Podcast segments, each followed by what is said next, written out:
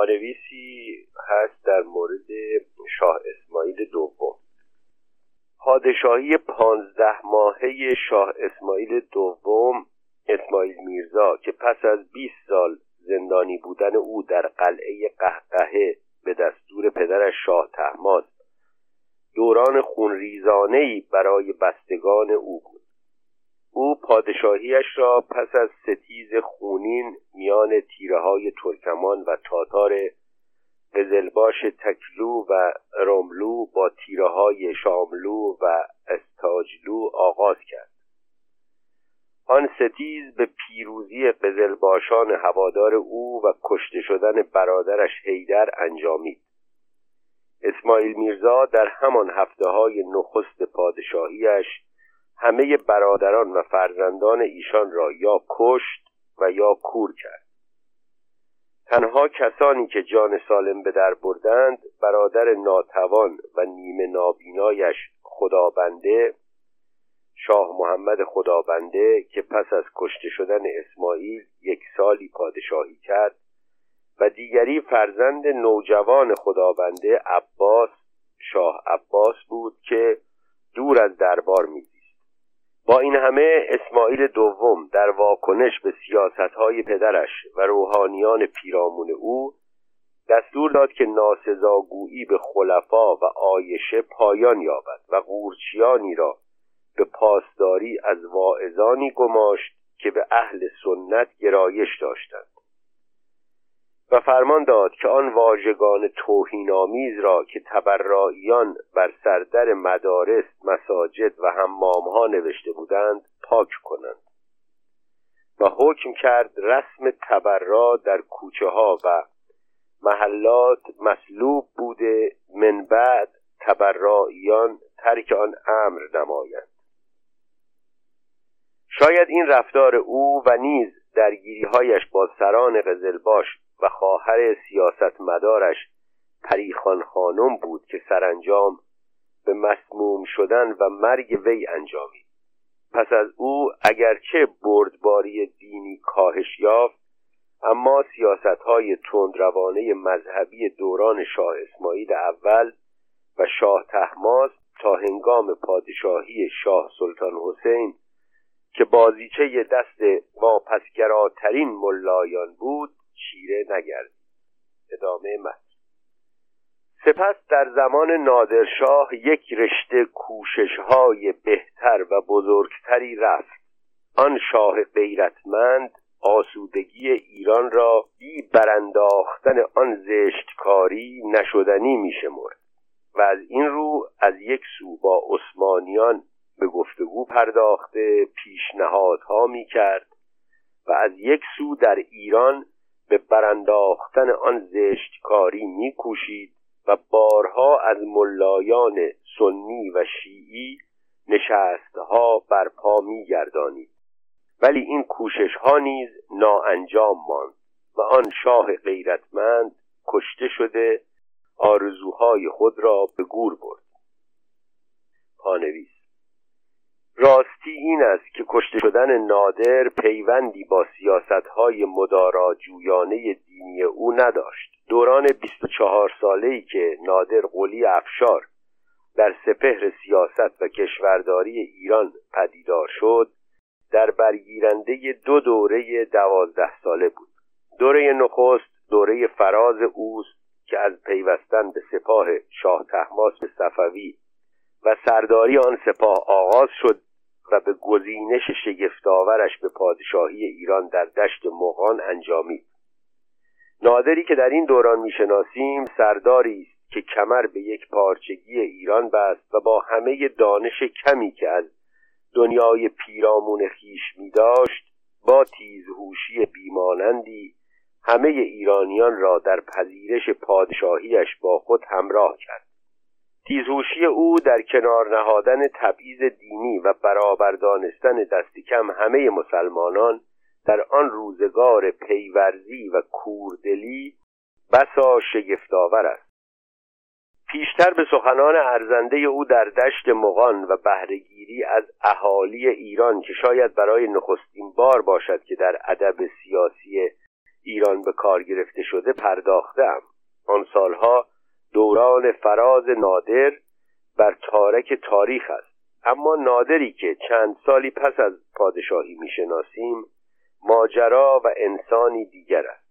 تشنگی پایان ناپذیر او به قدرت و بدگمانی بیمارگونه و فضاینده او که به کور کردن فرزند دردانش انجامید و آن لشگرکشی خونریزانش به هند که آغازگر جدایی آن سرزمین از پهنه ایران فرهنگی و زبان و ادب فارسی شد و زمینه را برای چیرگی بریتانیا بر هند آماده ساخت.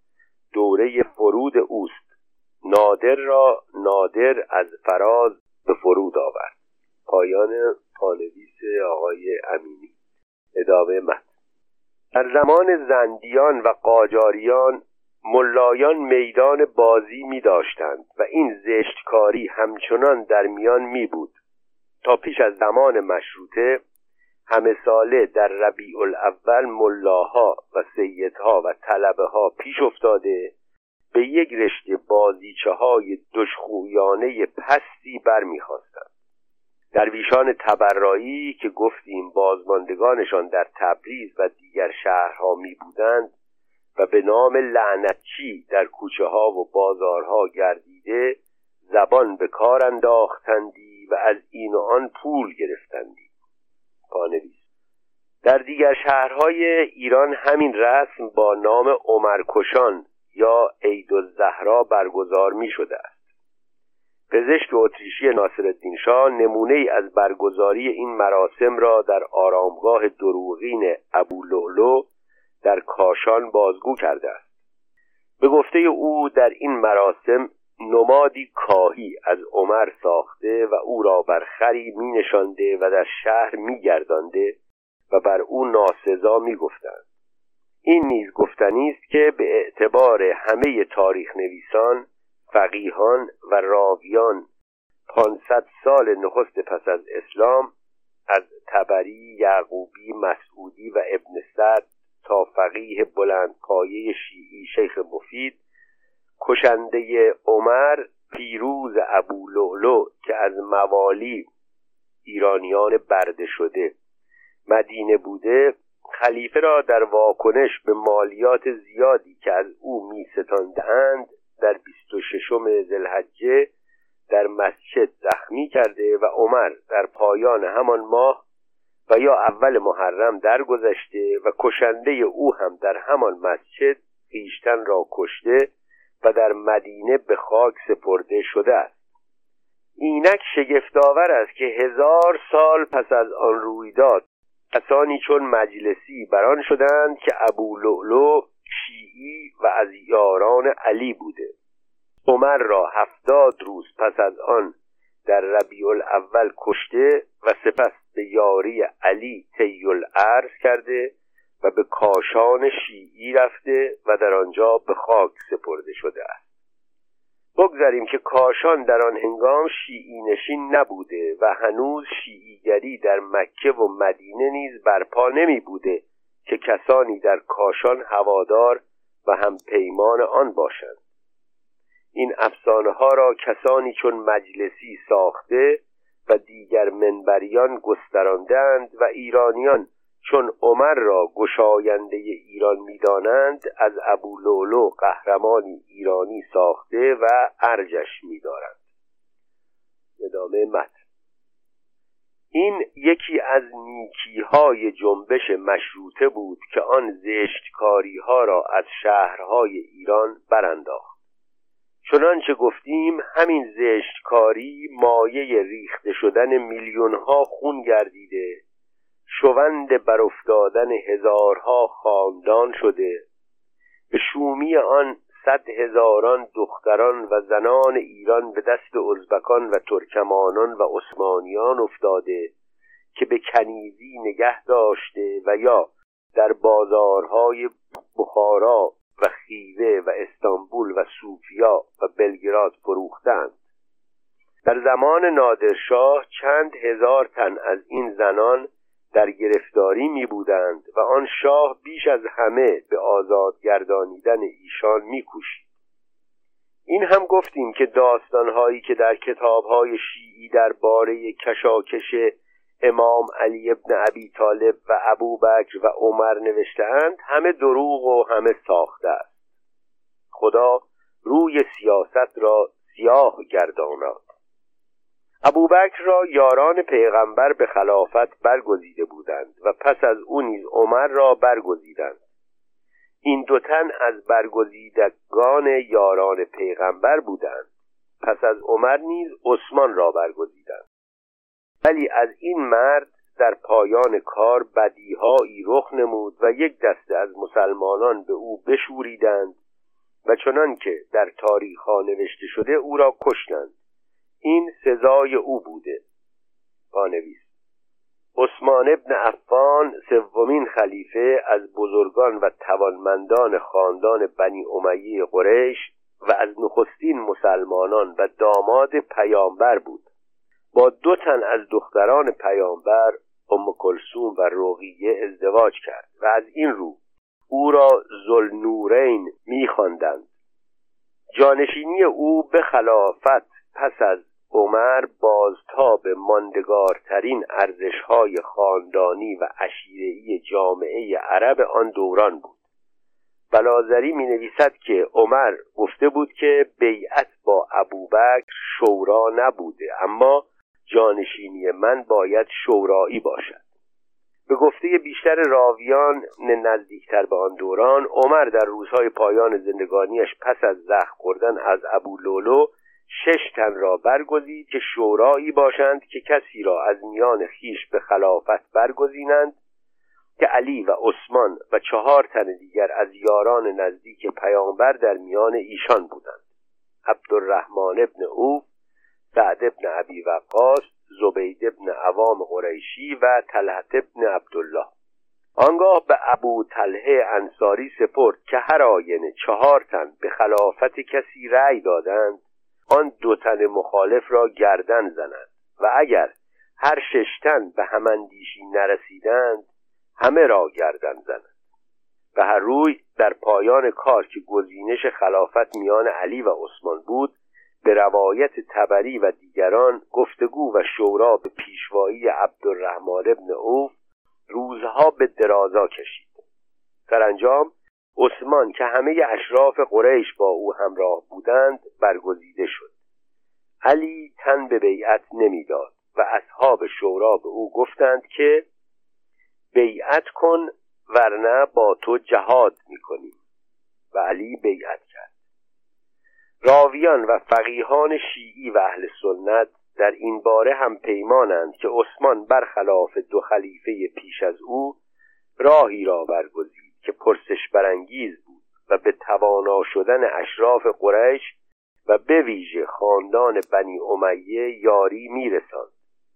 با کشته شدن عثمان یگانگی نسبی میان مسلمانان که از هنگام چیرگی بر مکه تا دوران خلافت عمر و ابوبکر و میانه خلافت عثمان برای سی سال پایدار بود به پایان رسید و دوران ستیز و خونریزی میان مدعیان خلافت و حکومت آغاز شد و بر بخشی از خلافت علی ابن ابی طالب نیز سایه افکند.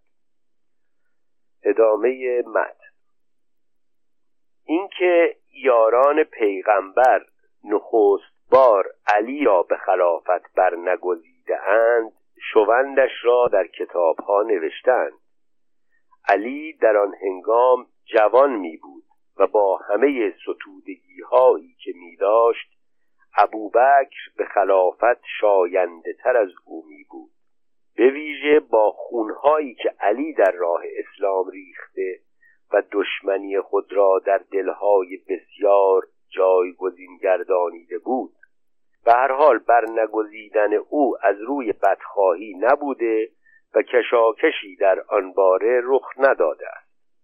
پانویس کسروی خوشبینانه درباره تاریخ و کشاکش های درونی آغاز اسلام داوری می کند بیشتر بزرگان قریش تا هنگام چیرگی مسلمانان بر مکه در سال هشتم هجری با محمد و اسلام در ستیز بودند و پذیرش اسلام از سوی ایشان از سر ناچاری بود. پیش از چیرگی بر مکه نیز دشمنی های آشکاری میان قریش و تیره بنی هاشم که پیامبر از آن تیره بود وجود می داشت سالها جنگ میان قریش و مسلمانان کینه های ماندگاری را میان برخی از اشراف قریش و بنی هاشم پدید آورده بود که بسیاری از راویان نمونه از این دشمنی ها را بازگو کردند. نمی‌توان پذیرفت که دشمنی های خاندانی که بر منافع اقتصادی و سیاسی نیز استوار می بوده با پیروزی پیامبر بر مکه به پایان رسیده باشد. این کینه های تاریخی در جریان گزینش عثمان سر خیش را نشان داد و سالیانی پس از آن به درگیری آشکار خونریزانه میان بنی امیه که خیشان و بازماندگان ابو سفیان ابن حرب در پیشاپیش ایشان بودند و بنی هاشم که خاندان پیامبر و علی بودند انجامید پس این داوری که در آن هنگام بدخواهی هایی در میان نمی بوده و کشاکشی بر سر جانشینی و پس از آن رخ نداده درست نیست. افزون بر این بیشتر کسانی که با دارایی های اندکی به جنگ برای اسلام و پیامبر برخواسته بودند اینک در میانه صده نخست هزاران کنیز و برده و میلیون ها درهم و دارایی های دیگری داشتند که با دوری و نزدیکیشان به کانون فرمان روایی در هم آمیخته و منافع و انگیزه های نیرومندی را در سمتگیری سیاسی ایشان پدید آورده بود. ادامه من داستان رفتن عمر به در خانه علی و گذاردن او دختر پیغمبر را در میان در و دیوار که با آن آب و تاب سروده می شود از ریشه دروغ است. می‌گویند دختر پیغمبر محسن نام بچه ای را سخت کرد. یکی نمی‌پرسد ای بیخردان بچه زاییده نشده به نام چه نیازی می داشت چه دانسته بود آن بچه پسر است؟ نام محسن به او گذارد. پانویس راویان شیعی می‌گویند که عمر برای فراخواندن علی و فاطمه به بیعت با ابوبکر به در خانه ایشان آمد. و از آنها خواست تا به مسجد بیایند و با زور در خانه ایشان را گشود و فاطمه میان در و دیوار گرفتار شد و یا عمر مشتی بر شکم او کوفت. و فرزندی را که در شکم داشت از دست داد. میافزایند که پیامبر این کودک را از پیش محسن نام نهاده بود. این رویداد که یکی از برجسته ترین زمینه های برانگیزی دشمنی شیعیان با عمر است نخست از سوی کسانی بازگو شده که صدها سال پس از آغاز اسلام میزیستند. و همانها نیز برای اعتبار بخشیدن به گفته های خیش یا بر آنچه در نصاب الاشراف بلازری آمده که او نیز از بازگویان دیگری بازگو کرده شاخ و برگ افزودند و یا به راویان دست دومی چون اسماعیل ابن زیاد سکونی که او نیز آن را از امام ششم بازگو کرده استناد کردند. گاه نیز به روایتی که از جمله در المصنف راوی اهل سنت ابن ابی شیبه آمده و نویسنده. از زبان دیگران گزارش داده که عمر در برانگیختن فاطمه و علی به ایشان توپیده و تهدیدشان کرده باز میگردند و شاخ و برگهایی به آن میافزایند. گاه نیز این گفته علی مسعودی را که سیصد سال پس از آن رویداد میزیسته و خود او نیز از زبان راویان شیعی بازگو کرده گواه می‌گیرند. در هیچ یک از سهاه سته شش کتاب حدیث معتبر در میان اهل سنت که نویسندگان همه آنها ایرانی تبارند نشانی از این افسانه نیست. شیخ مفید که هفتاد سال پس از مسعودی میزیسته همین داستان را بازگو کرده و بر آن افزوده است. سی و اندی سال پس از او سید مرتزا علم الهدا در داستان سرایی از دیگران پیشی گرفته و نوشته است که نه تنها عمر در خانه را به فاطمه کوفت که قنفذ غلام خود را هم واداشت که بر فاطمه تازیانه بزند تا او دست از علی بردارد.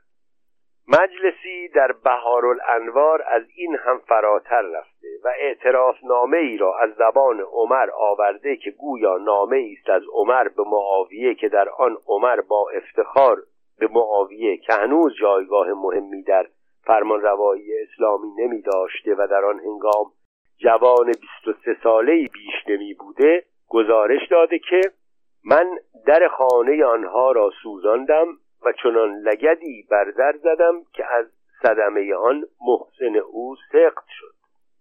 و وقتی می‌خواست مانع رفتن علی برای بیعت با ابوبکر شود چنان سیلی بر گوش او زدم که گوشواره از گوشش بر زمین افتاد. شگفت این است بر پایه هر آن آگاهی از زندگی عشیره‌ای و نیمه بیابانی مردم مکه و مدینه می‌داریم در آن روزگار خانه های آنها اندرونی و بیرونی و دیوار و دری نمی داشته که برای بیرون آوردن باشندگان آن خانه مردم را گرد آن برانگیزند و در خانه را با هیزم آتش زنند و سپس در را به زور باز کنند.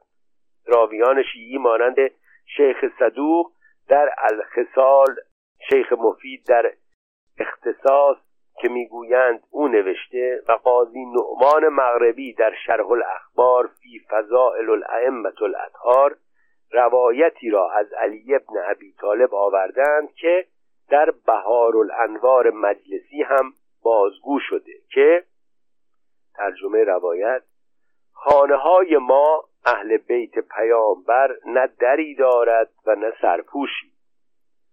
پس چگونه ممکن است عمر در خانه ای را که دری نمی داشته آتش زده باشد.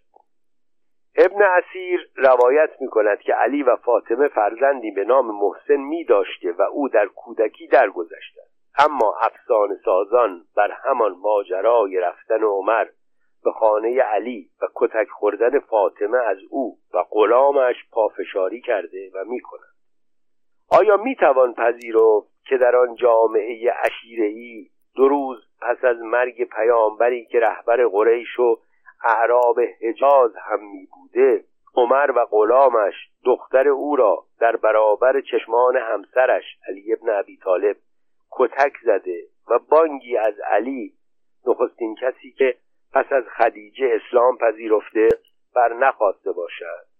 آیا می توان پذیرفت که مردی که زلفقار او صدها تن از دشمنان اسلام را کشته و به قتال العرب شهرت یافته بود و سرداری که می‌گویند در خیبر را به یک دست از جای کنده و جز جنگ تبوک در همه جنگ ها در کنار پیامبر بوده در برابر عمر و غلامش چنان زبون و بیغیرت باشد که چنین گستاخی به همسرش را بپذیرد و شمشیر از نیام بر نیاورد و تا پای جان از شرف همسر خیش از دختر پیامبرش پاسداری نکند این دروغ پردازی ها خرد کردن ناخواسته شخصیت علی است.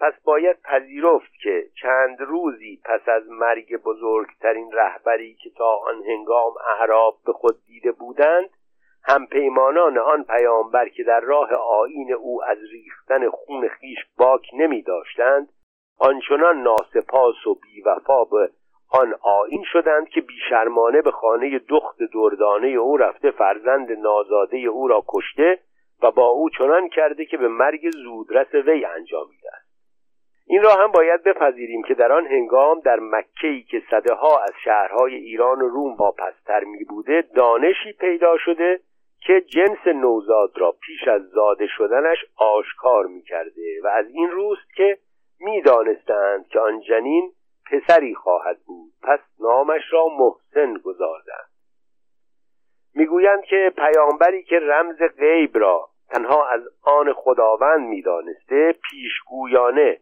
آگاه می بوده که کودک نازاده دخترش پسری خواهد بود. پرسیدنی است که چرا پیامبری که آن پیشگویی را کرده به دختر خیش هشدار نداده که در آن روز در خانه نباشد؟ تا نوه نازاده او به دست یکی از یارانش یکی از اشره مبشره او کشته نشود. پرسیدنی که هر آینه عمر به دستور ابوبکر با چنان رفتاری دختر پیامبر و همسر علی را زخمی کرده و مرگ زودرس او را سبب شده چرا علی پس از درگذشت فاطمه و ازدواج با حبیبه بنت زمعه یکی از دو فرزندی را که از این همسر زاده شد عمر نامیده است. چگونه می‌توان پذیرفت که علی ابوبکر را در کنار عمر کشنده همسرش می‌دانسته و با این همه کنیه فرزندش محمد اسقر از لیلی بنت مسعود را ابوبکر نهاده باشد. از ابن عباس که از نزدیکترین یاران علی بوده و راویان شیعی روایت های بسیاری را از او بازگو کرده اند روایتی است که از جمله در مناقب خارزمی هم آمده که پس از اندرزی که علی در دوران خلافت عمر به او داده خلیفه دوم همان کشنده فاطمه سر علی را گرفت و میان چشمانش را بوسید و گفت پدرم فدای شما خدا به وسیله شما ما را هدایت کرد و از تاریکی به روشنایی درآورد. این افسانه هم که علی پس از رفتار عمر با همسرش فاطمه که گویا سخت جنین و سرانجام مرگ او را به دنبال داشته خانه نشین شده و تنها به گردآوری قرآن پرداخته ساخته و پرداخته راویان و فقیهان شیعی در سالهای دیرتر است. به گفته بسیاری از راویان و تاریخ نویسان علی در کنار زید ابن ثابت و زید ابن ارقم و عبدالرحمن فرزند ابوبکر از کاتبان عمر بود و نیز به اعتبار بیشتر کتابهای روایی و تاریخی از هنگام خلافت ابوبکر تا کشته شدن عثمان علی ابن ابی طالب برجسته ترین قاضی پایتخت سرزمین اسلامی و قاضی القضات خلیفه دوم به شمار می آمد و در همه امور خلافت و سررشتهداری ابوبکر و عمر را رایزنی می کرد شیخ هر عاملی در وسائل و شیعه که بیگمان یکی از برجسته ترین کتاب های احادیث فقهی شیعی است از این هم فراتر رفته و می نویسد که علی در دوران سه خلیفه رهبری دستگاه قضایی نوپای اسلامی را در دست داشته است. کوتاه سخن ابوبکر و عمر مردان ارجداری می بودند. ما چنان که ستودگی های علی را به دیده گرفته پاسش می داریم و بزرگش می شماریم همچنان باید ستودگی های این دو تن و دیگران را نیز به دیده گیریم و پاسشان داریم. این شیوه شیعیگری بهترین نمونه از آلودگی آن می باشد. یازدهم. داستان تقیه یکی دیگر از ایراد هاست شیعیگری اگر سیاستی می بوده بایستی به آشکار افتد و همه مردم آن را بدانند. اگر هم چندی در آغاز کار به نهان ماندن نیاز می بوده نبایستی برای همیشه در نهان ماند. اگر دین و راهنمایی می بوده باز بایستی به آشکار افتد تا مردم آن را بدانند و بهره جویند. جای بسیار افسوس است که کسانی مردم را از یک سو به باورهای گذاف و بیپا دارند و به بدزبانی به پیشروان اسلام برانگیزند و آنگاه دستور دهند که کیش خود را نهان دارید و به کسی باز ننمایید. جای بسیار افسوس است که چنان کنند و چنین باشند. شگفتتر آنکه سران شیعه تقیه را یک بایای همیشگی به شیعیان شمارده دستور دادهاند که تا پیدایش امام ناپیدا کسی آن را به کنار نگذارد. و این میرساند که به پیشرفت شیعیگری و اینکه روزی رسد و شاهانی برخیزند و آن را با شمشیر رواج دهند امید نمی داشتند و چنان پیشرفتی را نمی‌خواستند پانویس عبارات التقیت و دینی و دین آبایی و من ترک التقیت و قبل خروجا قائمنا فلیس منا که کسروی در زیرنویس آورده ترکیبی از چند روایت بازگفته شده از امامان پنجم، ششم و هشتم است که برجسته ترین آنها این روایت است. تقیه دین من و دین نیاکان من است. کسی که تقیه نکند دین ندارد. تقیه پنهان داشتن باور برای دوری جستن از زیان یا آسیب دنیایی یا جان و مال است. شیعیان سه آیه از قرآن آیه 39 سوره احزاب و آیه های 19 و 20 سوره اعراف و روایاتی را از امامان گواه می‌گیرند که پنهان داشتن کیش و ایمان برای پاسداری از جان نه تنها رواست که بخشی از شیعی و مسلمان بودن است. گویا ابن صفار علی ابن محزیار احوازی حسین احوازی و ابو جعفر کلینی از نخستین کسانی می باشند که نوشته های کلامی و روایی در این زمینه فراهم کرده و پس از آنها نیز بسیاری از فقیهان به گفتگو پیرامون تقیه پرداختند. کلینی در اصول الکافی از امام ششم بازگو کرده که تقیه نه دهم دین است. و هر کس تقیه نکند دین ندارد. شیخ صدوق که من لا یحذر الفقیه او یکی از کتابهای چهارگانه فقه روایی شیعه است درباره تقیه چنین می نویسد کتمان حق و پوشیده داشتن اعتقاد از مخالفان و ترک مبارزه با آنان به دلیل ضرر دینی یا دنیوی که بیان حق ممکن است سبب شود. شیخ انصاری فقیه اصولی سده سیزدهم می نویسد مقصود از تقیه حفظ خیش از ضرر غیر است. از طریق همراهی با او در سخن و یا فعلی که مخالف حق است. فقیهان شیعی به پنج گونه تقیه پرداختند. نخست تقیه واجب که برای دفع ضرر است. دوم تقیه مستحب که برای دور داشتن خطر است که بر تقیه کننده مستحب است. اگر او گمان کند که با تقیه نکردن زیانی به او می‌رسد. سوم تقیه مباه است که پرهیز کردن و یا نکردن از کاری و یا گفتن یا نگفتن سخنی از دیدگاه شرعی با هم برابرند. چهارم تقیه مکروه و آن تقیه است که ترک آن و پذیرفتن پیامدهای آن از دیدگاه شرعی بهتر از تقیه کردن است. و سرانجام تقیه حرام که تقیه است که انجام آن به ریختن خون مسلمانی بیانجامد. ادامه متن تقیه یا نهان داشتن کیش گذشته از آن که خود گونه ای از فریبکاری و دروغگویی است همیشه با فریبکاری ها و دروغگویی های دیگر توأم بوده است. در این باره داستانهایی هست که یاد نکردنش بهتر می باشد و من برای آنکه زشتی این رفتار و بدیهایی را که با آن توأم تواند بود برسانم داستان پایین را میآورم قصص العلماء که کتابی است بارها چاپ یافته نویسنده آن میرزا محمد تونکابونی در ستایش از استاد خود سید ابراهیم قزوینی صاحب زوابط که یکی از مشتهدان بزرگ کربلا در زمان محمد شاه می بوده چنین می نویسد. و آن جناب حاکم کربلا را که دین تسنن داشت شیعه نمود.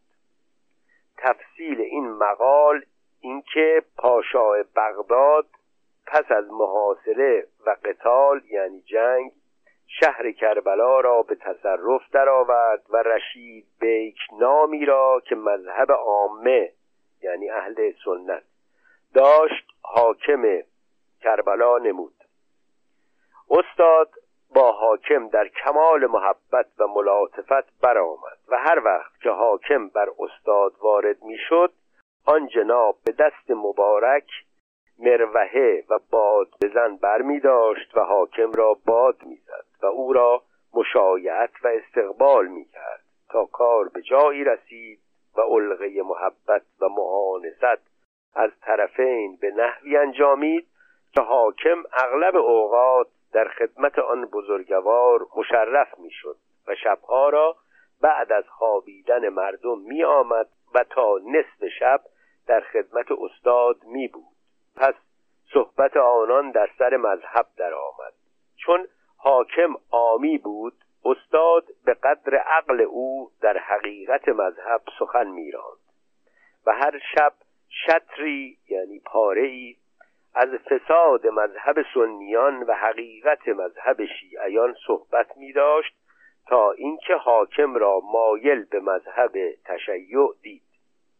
پس بر او استدلال کرد که علی ابن ابی طالب چنان که از کلمات جمع کثیر از عامه و آیات الهیه و اخبار نبویه یعنی احادیث برمی آید افضل از جمیع صحابه بوده و تو به عقل خود رجوع کن. اگر یکی از تلامزه یعنی شاگردانه مرا در مقابل من در مقام مقابل نگهداری و مرا خانه نشین و دست کوتاه کنی آیا عمل حسن و زیبا کرده و یا فعل قبیح و زشت از تو صادر شده؟ حاکم گفت البته عقلا فعل قبیح است. آن جناب فرمود که خلافت ابوبکر در نزد عامه به نس نیست بلکه به بیعت و اختیار و اجماع است. پس اصحاب علی را که افضل و اعلم و ازهد و اتقی و اشجع و اسخی و اعبد و اسبق در اسلام بود و اغرب یعنی نزدیکترین به رسول خدا او را در زوایای خفا محجور و خانه نشین کنند و ابوبکر را که به منزله تلامزه او بود به جای پیغمبر بنشانند فعل قبیح و زشت نمودند. پس آن حاکم از استعماع این دلیل و سایر دلایل و متائن شیعه گشت. لیکن استاد میفرمود که از هر جهت مذهب تشیع اختیار کرد. لیکن من لعن خلفا را به او تلقین ننمودم و از شدت تقیه که استاد را بود این مطلب را به او آشکار نساخت. مجملا کوتاه اینکه این حکایت شیوع یافت تا اینکه وشات یعنی سخنچینان و سائعین یعنی بدگویان به پاشا این کیفیات را رسانیده پاشای بغداد آن حاکم را معزول ساخت و حاکم دیگر فرستاد. میان حاکم ثانی و استاد مراوده رفت و آمد. مبادعه سازش هم پیمانی نشد و آن حاکم نیز به جهت عمل حاکم سابق با استاد چندان آمیزش نداشت. تا کار به جایی رسید که استاد در نزد او هیچ نمی رفت از غذایای اتفاقیه روزی یکی از شیعیان در بازار با کسی منازعه کرد. آن شیعه خلیفه ثانی عمر ابن خطاب را لعن کرد. یکی از ملازمان حاکم استماع نمود یعنی شنید. او را گرفته به نزد حاکم برده. حاکم حکم به حبس او کرد که او را به بغداد فرستاده باشد تا پاشا او را سیاست کند. پس کسان آن شیعه آگاه شدند و به خدمت استاد رسیدند و کیفیت واقعه را معروض داشتند. آن جناب فرمود که امروز شما همانقدر به او برسانید که اگر خود حاکم او را بخواهد و سوال کند چرا لعن کردی او در جواب بگوید که ما خلیفه را مطاع یعنی فرمانبردار مورد اطاعت می‌دانیم و هرگز لعن نمی کنیم بلکه مراد عمر ابن سعد است که قاتل امام حسین علیه السلام است. پس کسان آن شخص در محبس به او القاء این مطلب کردند. چون سباه یعنی روز شد استاد بعد از نماز صبح و بعد از طلوع آفتاب عبای خود را بر سر انداخت و به جانب یکی از کوچه های جانب خیمگاه روان شد و نگذاشت که کسی به همراه او رود. چون به منزل حاکم رسید که در آن قرفه ای بود که به جانب کوچه و راه عبور و درش باز بود حاکم خود نشسته و به جانب کوچه و عبور آبرین نظاره می داشت.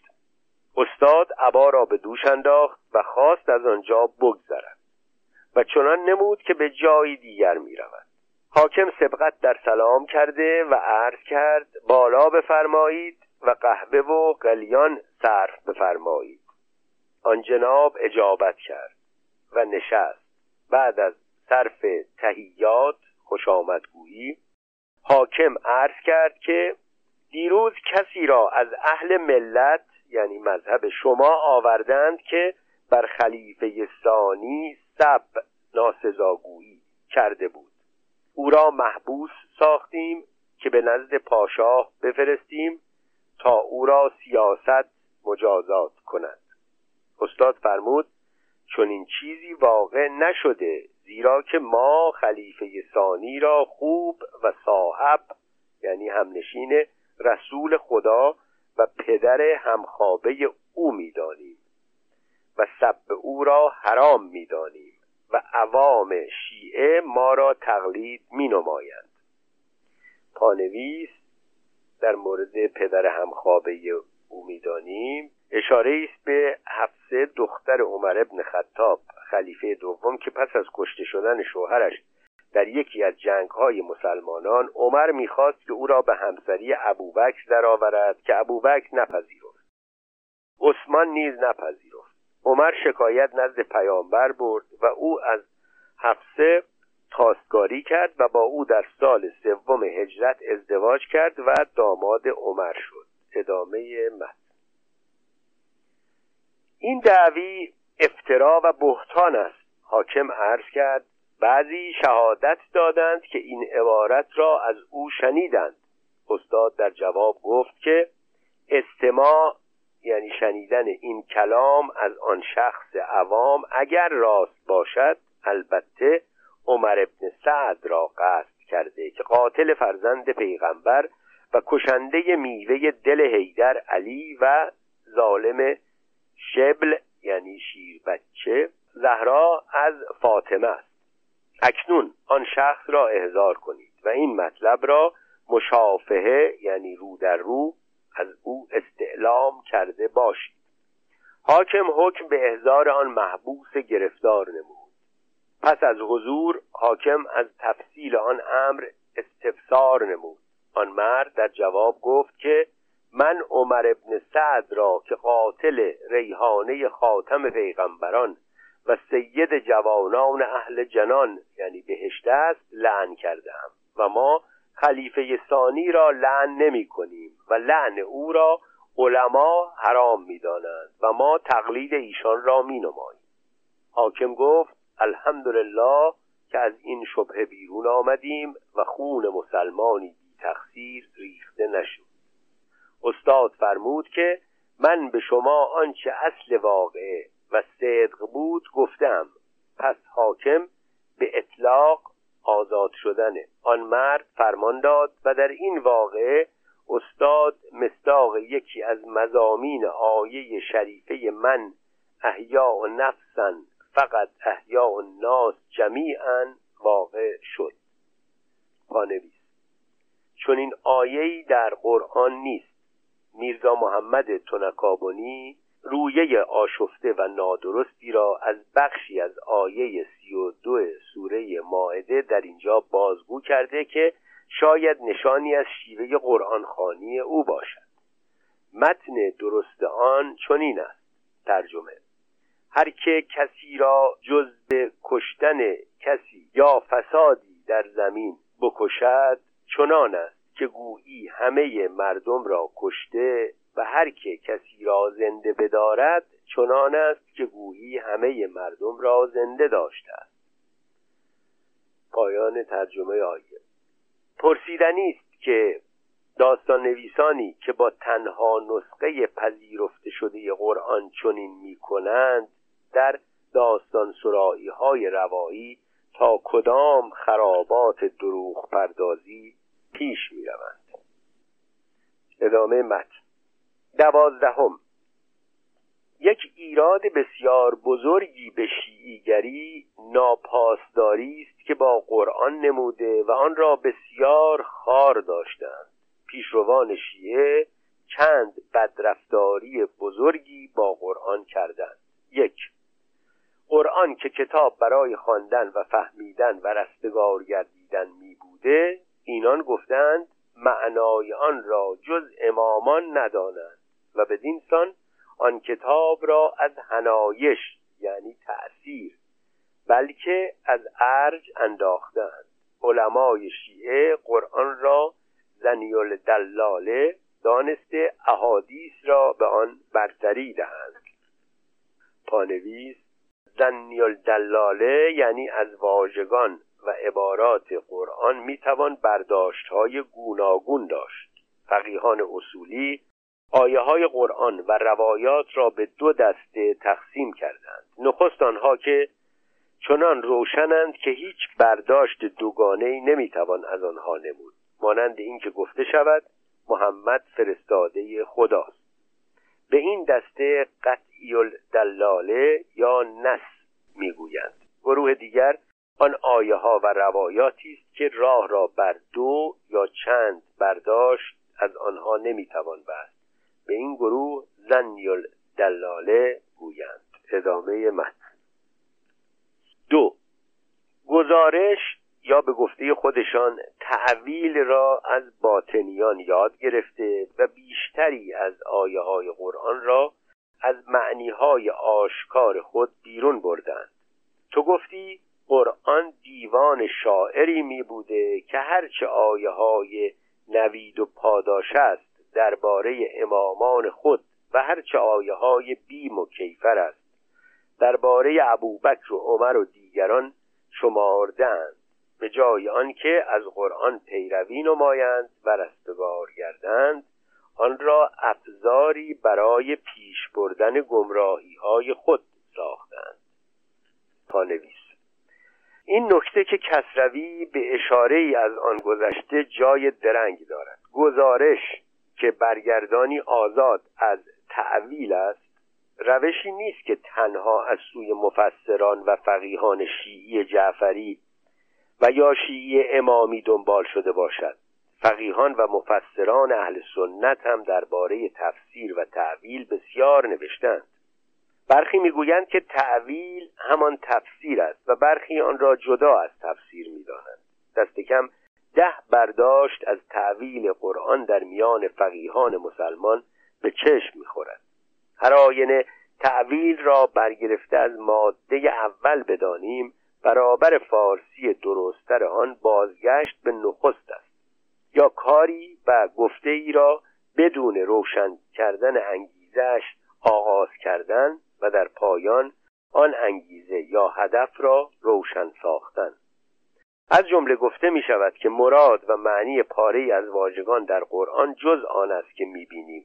از جمله اینکه بسیاری را باور این است که باید در پاره از اشارات قرآنی به الله که وی را به انسانی با دو دست و گوش و چشم و احساس و خشم تشبیه می کند تعویل کرد. آنچه را که کسروی به گونه گذرا تعویل خوانده کمتر تعویل و بیشتر تفسیر است. شیعیان دوازده امامی کتابها و رساله های بسیاری برای تعویل و تفسیر آیات قرآن در پشتیبانی شایستگی علی و خاندان او برای امامت و در قاسب و ناحق بودن سه خلیفه پیش از او و جانشینان ایشان نوشتند اما این تعویل را تنها شیعیان نکرده و فقیهان اهل سنت هم به تفسیر و تعویل از قرآن متوسل شدند. برخی از مفسران اهل سنت و لذین معو را از آیه 29 سوره فتح گواهی بر این گرفتند که خداوند جانشینی پیامبر را به ابوبکر واگذار کرده است.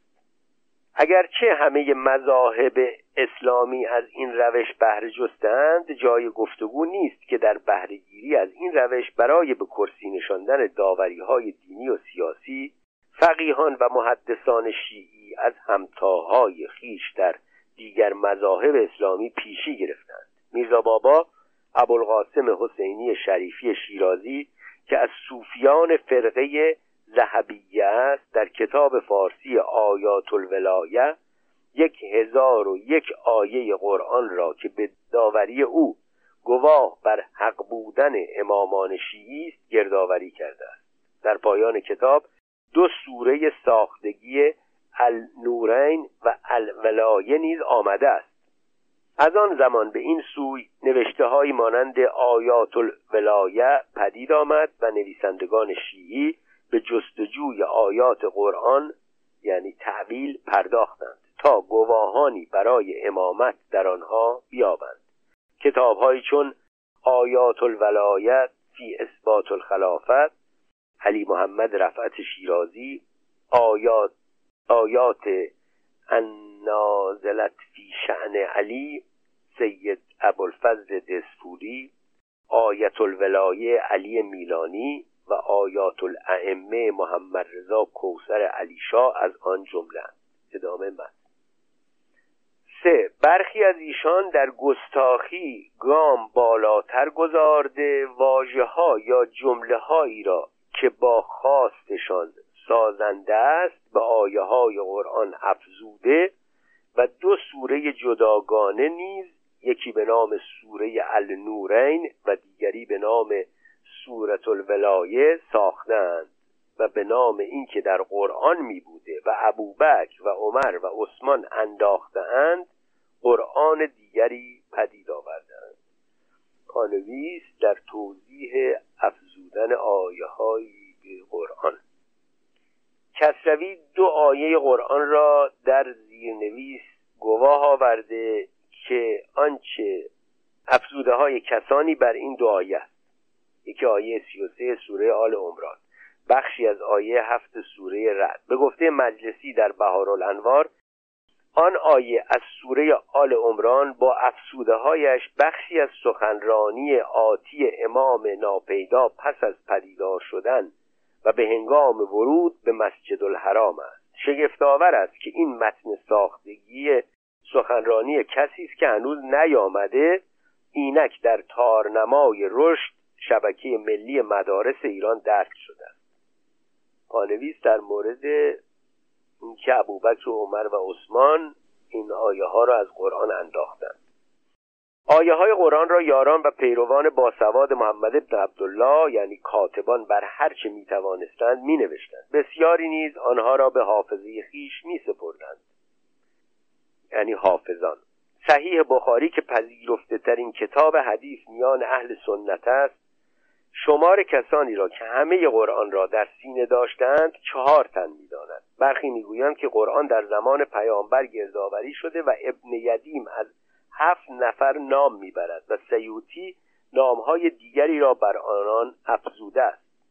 اگر همچنین بوده قرآنی که اینک در دست ماست پس از درگذشت پیامبر از روی نسخه یعنی مصحف های گوناگونی که به جای مانده گردآوری شده است. بیشتر فقیهان و تاریخ نویسان شیعی را باور بر این است که کاملترین مصحف را علی ابن ابی طالب در دوره خلافت ابوبکر نوشته.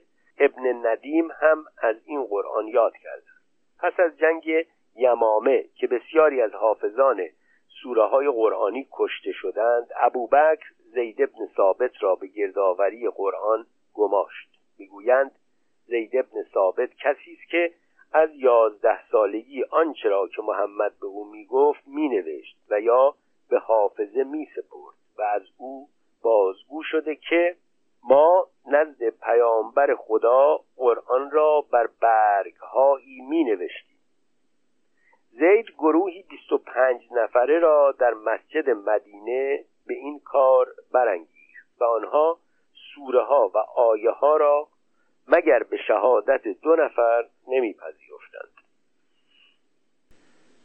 باور این است که سرانجام آن مصحف زید به حفصه دختر عمر که یکی از همسران پیامبر بود سپرده شد. در همان زمان هم کسانی دیگر به گردآوری قرآن پرداخته بودند. عثمان به سفارش حذیفت ابن یمان که از سرداران عرب و از هواداران علی بود یکسان ساختن همه نسخه ها مصاحف را آغاز کرد. نسخه به نام قرآن عثمانی گردآوری شد و پس از آن همه نسخه های دیگر را در آتش سوزاندند. پژوهشگران شیعی تاریخ قرآن هم پذیرفتند که علی بر درستی این قرآن باور داشته است. کار بزرگ عثمان راه را بر پیدایش آیات تازه و ابتکاری بست. با این حال گروهی از شیعیان هرگز دست از این داوری بر نداشتند که قرآن عثمانی آیاتی را که بر امامت و ولایت علی گواهی می‌دادند در بر ندارد. شگفتا که هیچ یک از امامان سخنی درباره نادرستی قرآن نگفتند اما برخی از فقیهان برجسته شیعی که کلینی از شمار آنهاست شبهه هایی درباره کامل بودن قرآن برانگیختند. ابن بابوی شیخ صدوق قرآن عثمانی را درست می‌دانسته و تردید کنندگانش را سرزنش کرده است. می نویسد هر کس به ما شیعه نسبت دهد که می‌گوییم از قرآن چیزی کاسته شده دروغ می‌گوید. قرآنی که خداوند بر پیامبرش نازل کرده همین قرآن میان دو جلد است که صد و چهارده سوره دارد.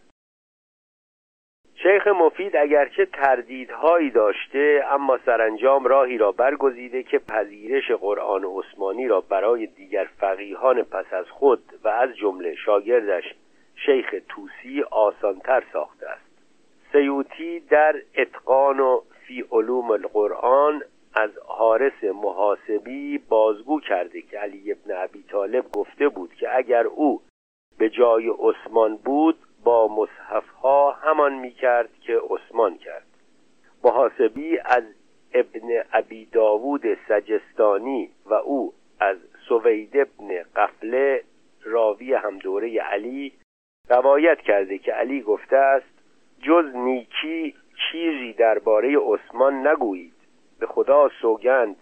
آنچه در مصاحف کرد جز با مشورت ما نبود و در حضور ما انجام گرفت. اگرچه بسیاری از فقیهان شیعی روایت سیوتی را در این باره پذیرفته و بازگو کردهاند افسانه دو سوره ساختگی و نیز کوشش در بازنویسی قرآن برای به کرسی نشاندن ولایت علی بار دیگر از میانه دوران صفوی به کوشش مجلسی سر خیش را از نهانگاه بیرون آورد و در دوران قاجار با انتشار کتاب فصل الخطاب فی تحریف کتاب رب الباب از سوی میرزا حسین محدث نوری به اوج رسید. باید افزود که شمار کسانی از فقیهان و مفسران شیعی که به دو سوره یاد شده باور دارند بسیار اندک است و کسروی هم با افزودن برخی از ایشان در آغاز این بخش همه را به یک چوب نرانده است. ادامه متن. شگفتتر آنکه گفتند این قرآن درست در نزد صاحب الامر است که چون ظهور کرد با خود خواهد آورد.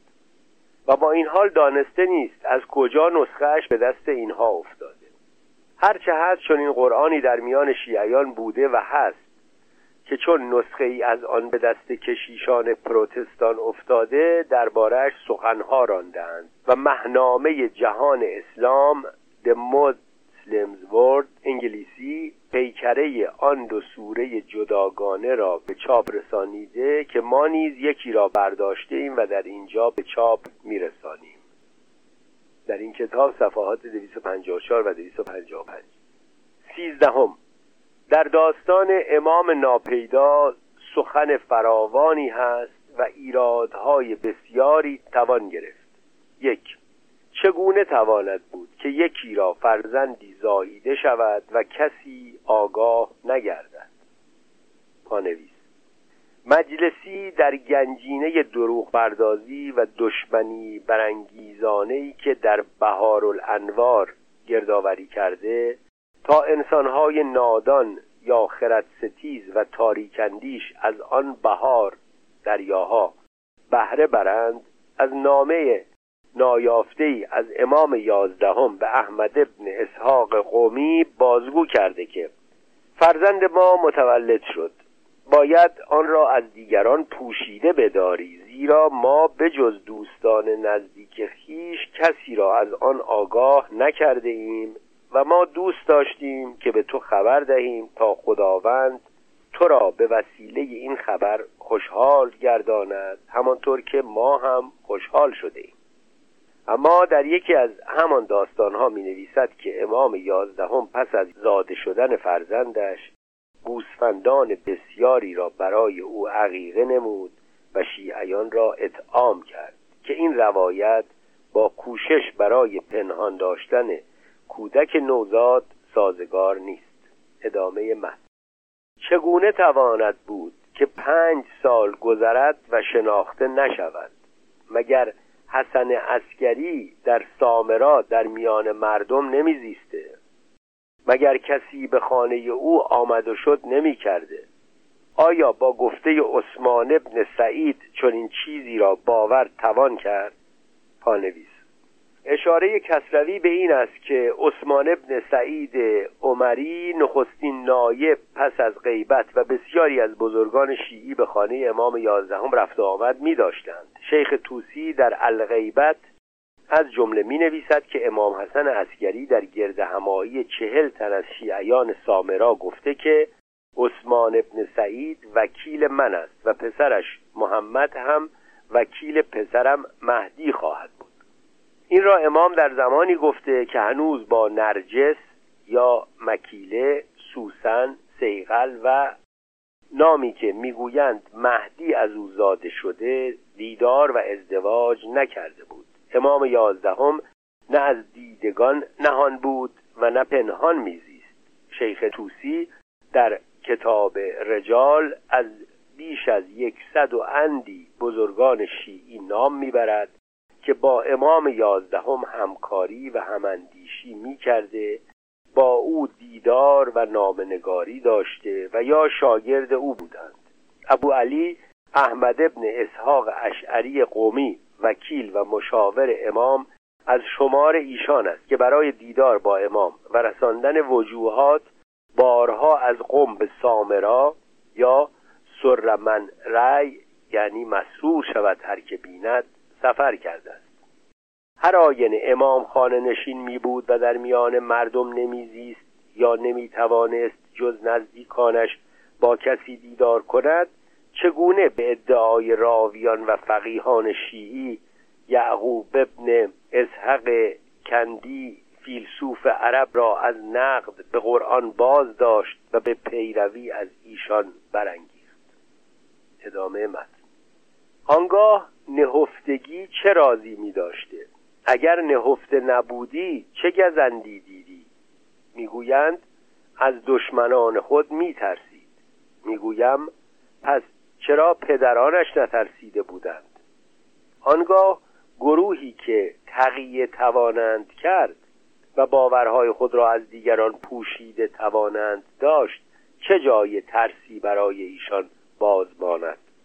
پانویس یکی از افسانه های ساخته و پذیرفته شده تاریخ شیعیگری این است که گویا همه کار و کوشش خلفای عباسی پیگرد امامان شیعی و کشتن ایشان بوده و گویا در سرزمین فرمان روایی ایشان دیگران از گزند پیگرد و خونریزی خلفا در امان بودند.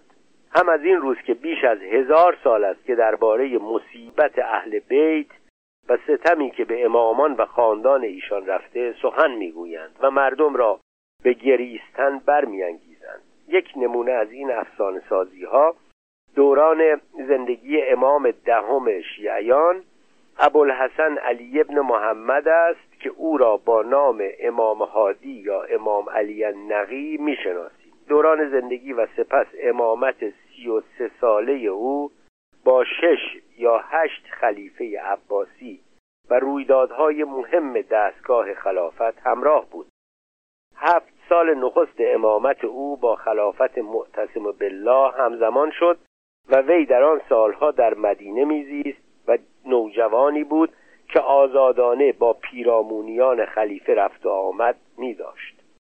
در این دوران و از سالیانی پیش احمد ابن حنبل امام فقه حنبلی اهل سنت از دوران خلافت معمون 28 ماه در زندان به سر برده و بارها تازیانه خورده بود.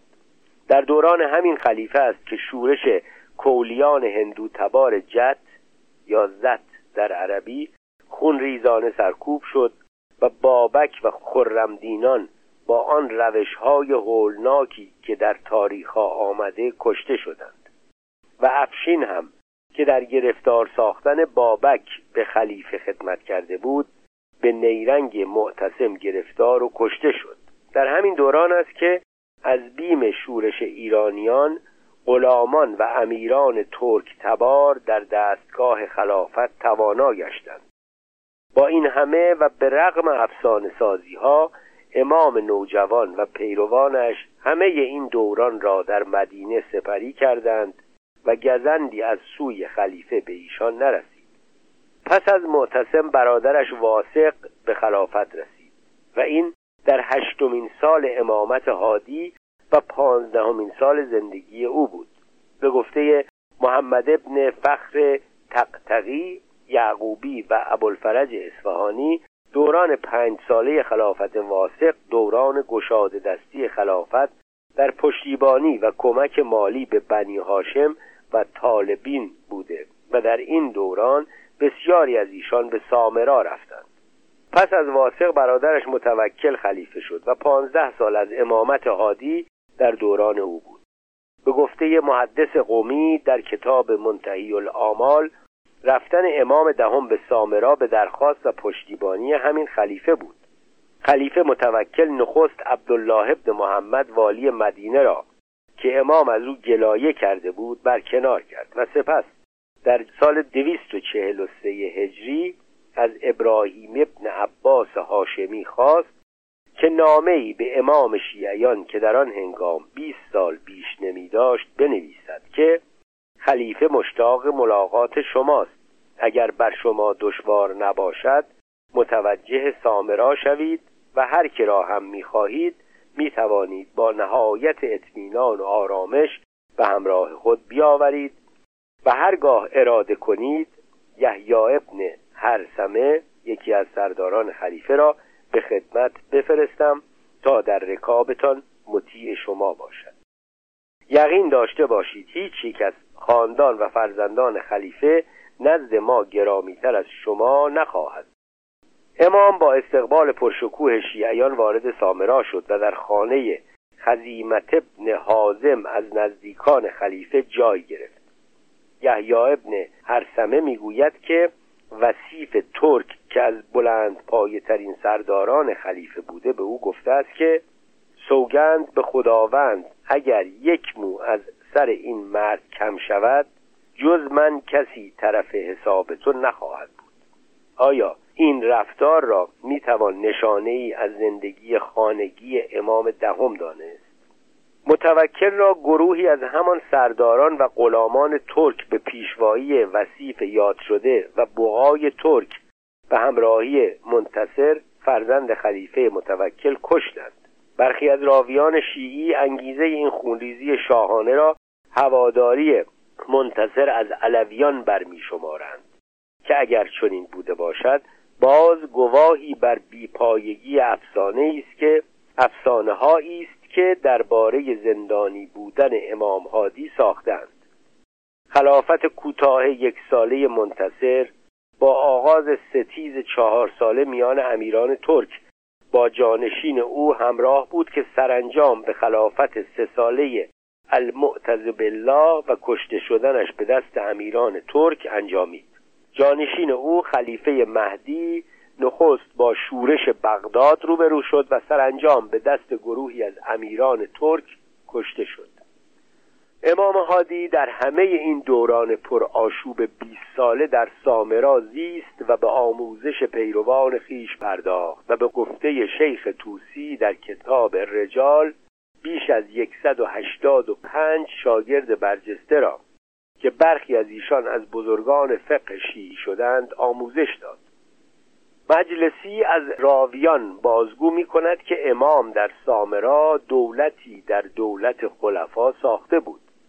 چندین راوی و تاریخ نویس شیعی برای نشان دادن جایگاه برجسته امام دهم در سامرا نوشتند که عبیدالله خاقان وزیر متوکل خلیفه عباسی که در شورش سرداران ترک به همراه خلیفه کشته شد به گاه دیدار با ایشان از جای بر می‌خواست و آن حضرت را بر مسند خود می نشانید و می گفت در سامرا کسی را مانند آن حضرت ندیدم. وی زاهدترین و داناترین مردم روزگار است. باز همانها از زبان فرزند عبیدالله خاقان و دیگران نوشتند که چون امام بیمار شد خلیفه المعتذب الله چندین پزشک مسلمان ترسا و یهود را برای بهبود او فرستاد و قاضی را فرمود که ده تن از علمای مشهور را حاضر گرداند که پیوسته در کنار ایشان باشند. با این حال برخی از روایت سازان نوشتند که همه آن کارهای خلیفه برای این می بوده که آن زهری که به حضرت داده بودند معلوم نشود. راستی این است که در دوران امام هادی دستگاه خلافت با چنان گرفتاری های درونی و بیرونی روبرو می بوده که درگیری با امام شیعی باشنده در مدینه و سامرا به اندیشه آن زمامدارانی که بیشترشان در ستیز با یکدیگر و یا با غلامان و امیران ترک خیش کشته شدند راه نمی یافته است.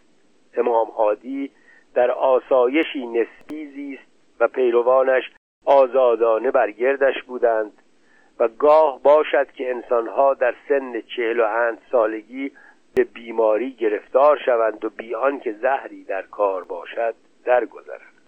ادامه متن.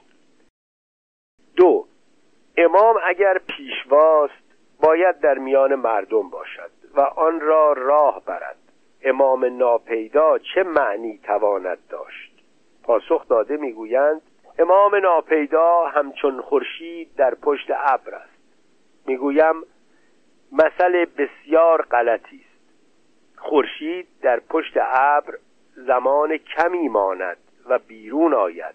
آنگاه خورشید در پشت ابر روشناییش و گرمایش پیداست. از آن امامتان چیزی جز نام پیدا نمی باشد. سه. هزار سال زندگی باور کردنی نیست. می‌گویند از قدرت خدا چه بعید است؟ می‌گویم همین پاسخ نمونه ای از ناآگاهی شما از معنی دین است. شما اگر معنی دین را دانستیدی این دانستیدی که خدا برای کارهای خود آینی گذارده است و هیچگاه آن آین را دیگر نگرداند.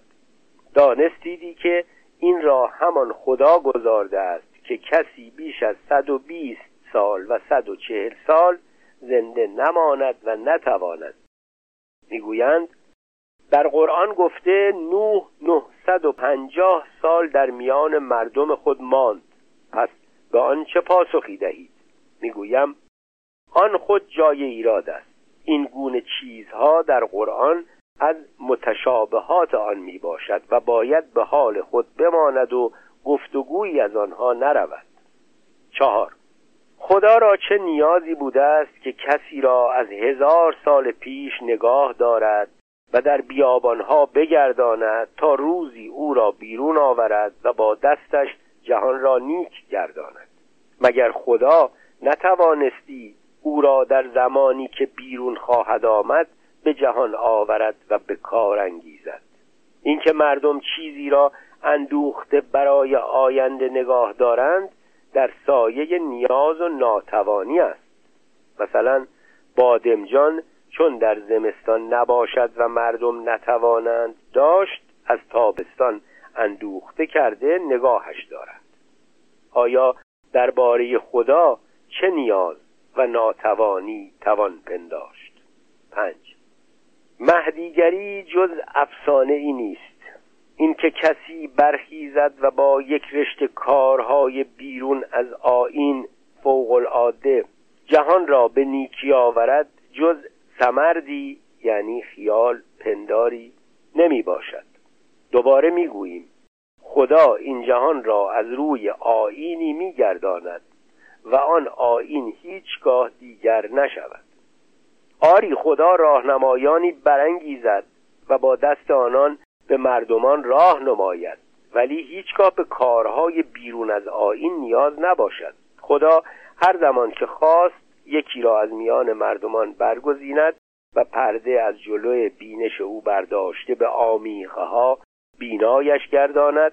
آن برگزیده یا برانگیخته به کوشش پرداخته با گمراهی ها نبرد آغازد و با گفتن آمیقه ها خردها را به تکان آورد و در سایه کوشش و پافشاری خردمندان و پاکدلان را پشتیبان خود گرداند و با بیخردان و ناپاکان در افتاده از میان بردارد.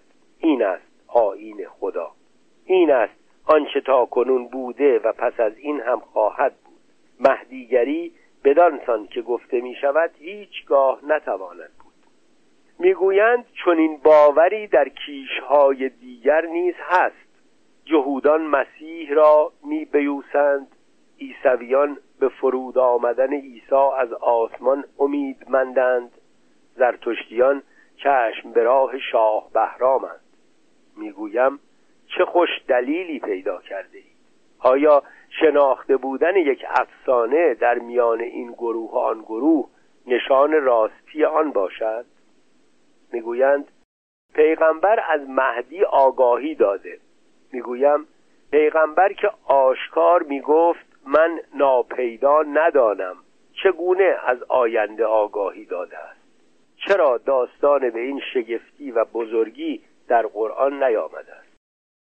پانویس در مورد جمله پیغمبر که من ناپیدا ندانم اشاره به آیه هایی از سوره های انعام نمل و هود است.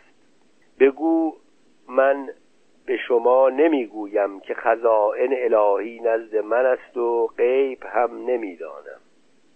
بگو در زمین و آسمان جز خداوند کسی غیب نداند. ادامه من. شش. چنان که گفتیم شیعیان مهدیگری را گرفتهاند آن را در سادگی نگذارده چیزهایی از خود به آن افزودند. پیش از مهدی دجالی بیرون خواهد آمد. آفتاب از مغرب سر خواهد زد. آوازی از آسمان شنیده خواهد شد. یاران امام با تیل ارز به نزد او خواهند شتافت. اینها همه گذافه است. همه بیرون از آین خداست. این که گفتند خون حسین را خواهد گرفت بنی امیه یا بنی عباس را خواهد کشت. اینها نشان است که جز سودجویی های سیاسی در میان نبوده و به این نوید می‌خواستند پیروان را از نومیدی باز دارند و از پراکنده شدن جلو گیرند. اکنون که نه بنی امیه مانده و نه بنی عباس دانسته نیست مهدی چه کسانی را خواهد کشت و آیا به این نویدها که آشکاره دروغ در آمده چه باید گفت؟ هفت.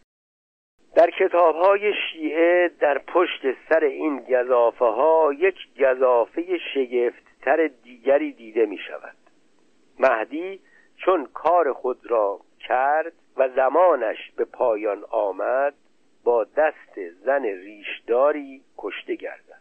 پانویس. درباره این افسانه و پیشگویی از جمله بنگرید به روایاتی که شیخ علی یزدی حائری در کتاب الزام النصاب فی اثبات الحجت القائب گردآوری کرده است. نویسنده که از آخوندهای دوران مشروطه است و در سال 1293 خورشیدی در گذشته در این کتاب از پیشینیان بازگو کرده که امام پنهان هفتاد سال فرمان روایی خواهد کرد و سپس زنی از بنی تمیم یکی از بزرگترین قبایل عرب ادنانی به نام سعیده که ریشی چون مردان دارد از بالای پشت بام هاونی سنگی به سوی آن حضرت که در حال گذشتن از آن مسیر است پرتاب می کند و او را می کشد پس از درگذشت آن حضرت امام حسین که با هفتاد تن از یارانش به خونخواهی بازگشته عهدهدار به خاک سپاری او می شود ادامه متن. پس از او امامان یکایک به جهان بازگشته به فرمان روایی و کامرانی خواهند پرداخت و یاران و دشمنان نه هر یکی نیز زنده خواهند شد. هر امامی دشمنان خود را کشته و کینه جسته و با یاران خود آسوده روز خواهد گذاشت. پانویس.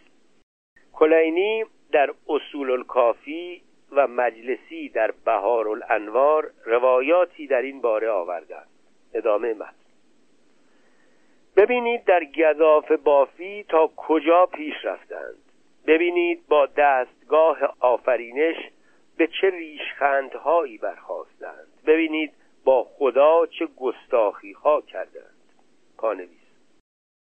برای آگاهی از این گونه پریشانگویی ها از جمله بنگرید به کتاب نوائب الدهور فی علائم الظهور از آیت الله سید حسین میرجهانی تبا تبایی که 500 مورد از نشانه های ظهور امام زمان را آورده است.